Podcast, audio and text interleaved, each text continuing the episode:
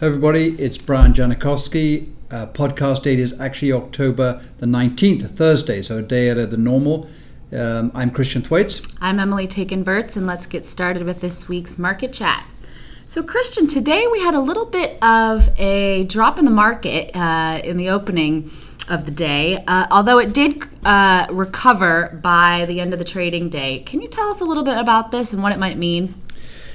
Yes, the market opened uh, about 0.7% lower. Um, so it, it, was about 20 points on the on the S&P, which is trading at about 2,500.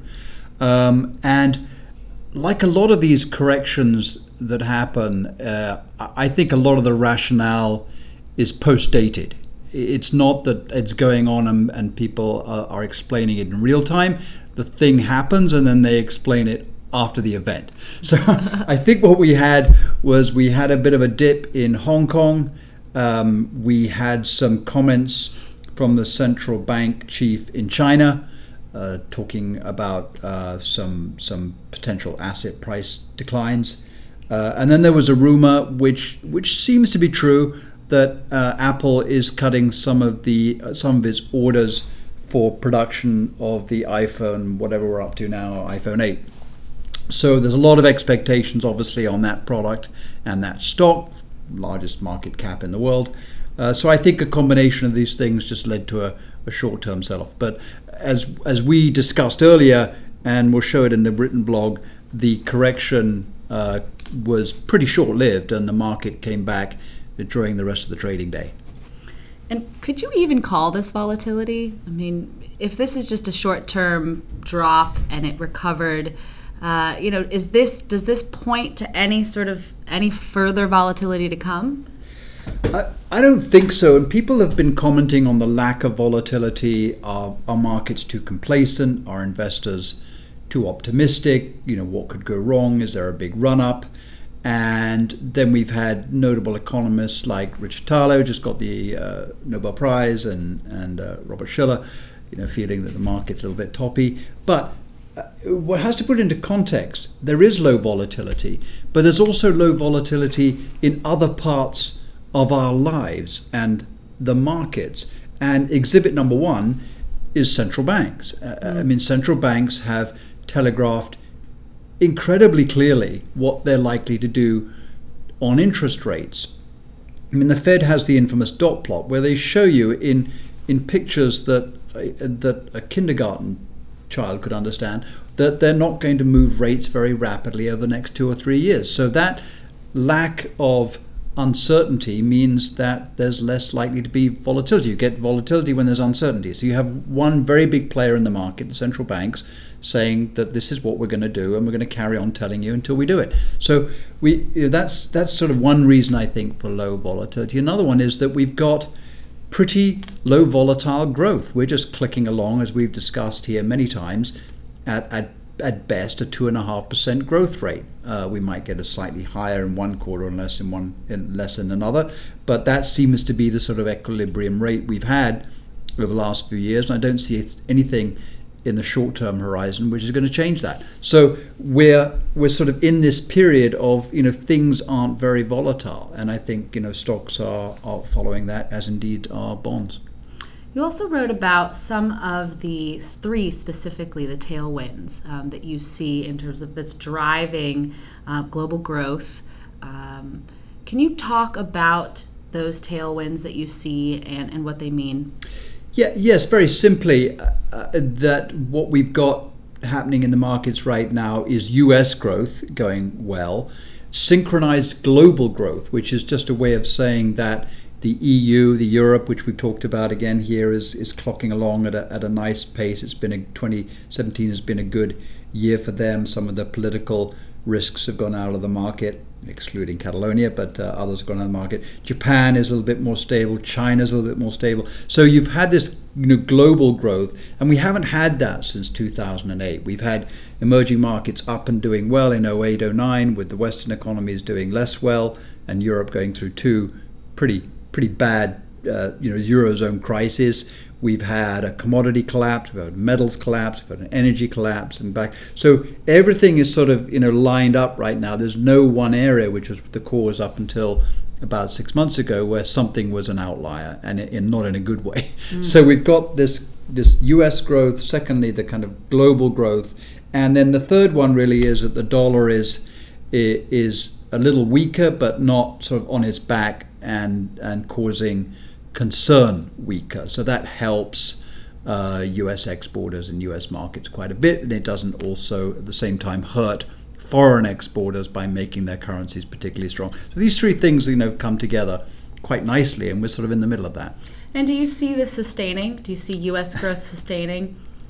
I uh, uh, for now there doesn't seem to be anything sort of big in the way. Obviously, sort of exogenous factors can come at you very very quickly, um, and there's always risks to the market. Um, uh, political risks, uh, whether or not tax cuts go through, but I don't think the market's expecting that to support growth very much. It's just particularly good for capital rather than labor, um, and um, so I, I do. I don't keep looking for things that you know can go wrong, and there are plenty, uh, but there doesn't seem to be sort of over overbought or overextended positions in the market right now.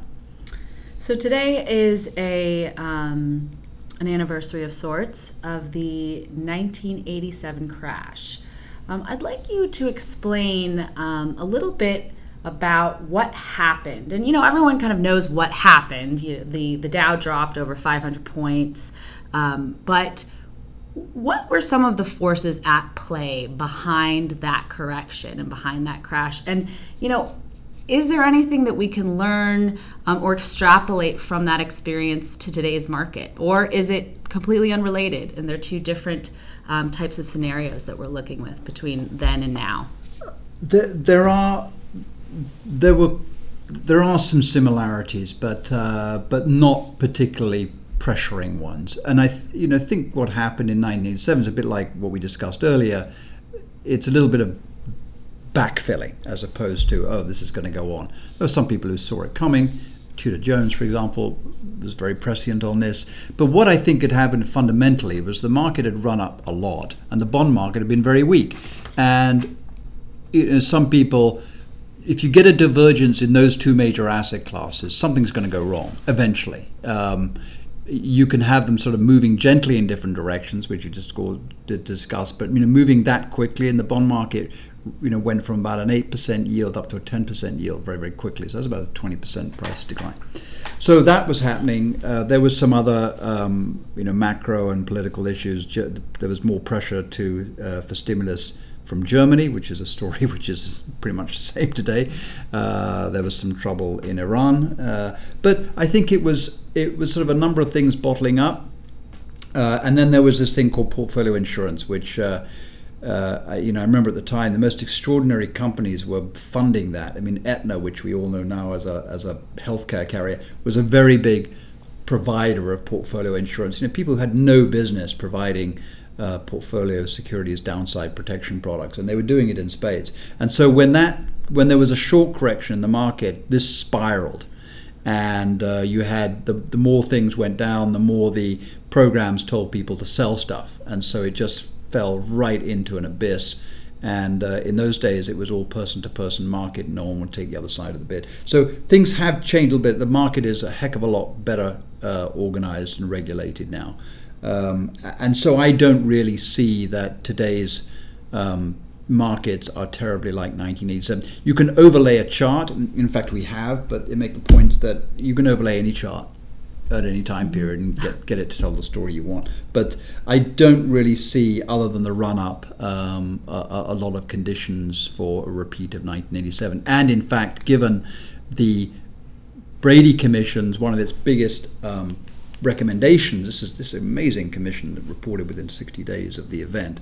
And one of their big big recommendations was circuit breakers, which are now in place in all the major markets. So you know there's there's a forced halt if if uh, stocks I think fall within 10% and then markets close uh, at a number after that. I can't remember what it is, but anyway, those you would never get to a 30% within a day without some major circuit mm. breaking or halts to trading, which uh, which would give time people to collect their thoughts. Do uh, the do the prevalence of index funds and indexing in today's market uh, open it up uh, to be vulnerable to these ma- major market swings? That's a really good question, and that, that's a very a big debate right now. Uh, obviously, the uh, the ETF providers, BlackRock, put out a paper last week which said no, possibly not, not at all. And there are others who are people who feel that it contributes to momentum investing, where essentially you just continue to buy more of things which are going up, and you continue to sort of inflate their prices, and you buy them because they went up yesterday, and if they went up yesterday, they'll go up today, and then you buy it again tomorrow. So. Uh, I, it, it remains to be seen. I, I, I, obviously we invest in ETFs. We do as a firm. We do we do personally, and you know that they they're a big mover in the market, but I but I'm not sure that they can necessarily. You can't point the finger at things and say contribute to them and say, and they are causing a lot of disruption uh, and market inefficiencies. Uh, the the evidence just isn't there uh, at the moment. So I'm, you know, I'm not. Uh, I'm, I'm always concerned. We're paid paid to be concerned about investments, but uh, uh, but I can't I can't really point the finger at ETFs and say that there's going to be a, a massive problem in the market caused by ETFs. Finally, uh, the Dow hit the 2,300 mark this week. 23,000. Uh, 23,000 mark this week. Uh, why is this important? Why may it not be? Um, it's not important from a market uh, perspective. It's a headline number. And the only reason we use the Dow is there's 130 years of data, um, and no self-respecting fund manager or stock mark or mutual fund or any other uh, investor would benchmark themselves against mm. the Dow Jones. You're much better off doing it against the S&P. It's price weighted, which means that company with a high price like Goldman Sachs and I think Boeing are the two highest prices at $250 are, are, are, many times the weight of someone like a Pfizer that has a $50 uh, price. But they can be the same size company in terms of market cap. So it's price driven. And we had uh, good numbers from um, IBM and I think United Healthcare this week, this week, which are both mm-hmm. sort of mm-hmm. you know big constituents on the price level. So anyway, it's that's that. Uh, I I don't think we can read you know too much into it because it's kind of a funny index, and now it only takes three or four percent for another thousand uh, threshold to be reached. So it was a big deal when the Dow hit a thousand mm-hmm. and two thousand. Um, and even 5,000, but you know we can click off 21, 22, 23, 24 within you know a couple of years now, which um, which is what we've done. So it's it's nice to see, but um, it, it's it's a headline grabber. Don't spend a lot of time thinking about uh, what it means for overall markets. Follow up question to that: Given uh, your comments on the Dow and the fact that um, you know, all indexes are not created equal. Um, when you are picking an index fund, fund, what index do you recommend? Um, it depends what your objective is, whether it's obviously domestic, international, but let's just sort of think about it in the U.S. Um, S&P, uh, there's a number of different index providers um, on the domestic side. S&P, Russell, and Vanguard has its own semi-proprietary indexes. Uh, the S&P is very good. I mean, it's it's it's well thought out. It's committee driven. Uh, there's a quality bias to it because they don't uh, allow companies which are fresh on the market without a trading history and profit history to be in the constituent. And they've also tightened up their um, governance procedures, which is why they didn't allow Snap to enter the S&P 500 a few months ago, which I applaud them for that. Uh, so I think you know S and P is a very very good index to have uh, in, in in in domestic uh, stock investing um, and uh, better than some of the, the, the other competitors, which are which are perfectly good indexes. They're just trying to do different things. Mm-hmm. It's not that they're you know less smart than S and P. They just do uh, different things. And I but I think for an investor, the S and P is the Standard and Poor's are a very good index provider to use. Thank you, Christian. Thanks to you for listening. Thanks, everybody. And here's the uh, what do we call it? Disclosure. Disclosure. There we go. Please note this discussion of our investments and investment strategy, including our research investment process, represents our investments and investment strategy at the date of this commentary, subject to name without change subject to change without notice. We cannot assure all the type of investments discussed in this commentary will outperform any other investment strategy in the future, nor can we guarantee that such investments will present the best or an attractive risk-adjusted investment in the future. This is for general information purposes only. Reference to an individual security should not be construed as a recommendation to buy or sell that security. Securities mentioned in this commentary are only several of the successful and unsuccessful investments by us, do not represent all the securities we have purchased, sold, or recommended. Although we deem reliable the source of statistical and other information referred to in this commentary, we cannot guarantee the accuracy or completeness of any statements or numerical data. Past performance is no indication of future results.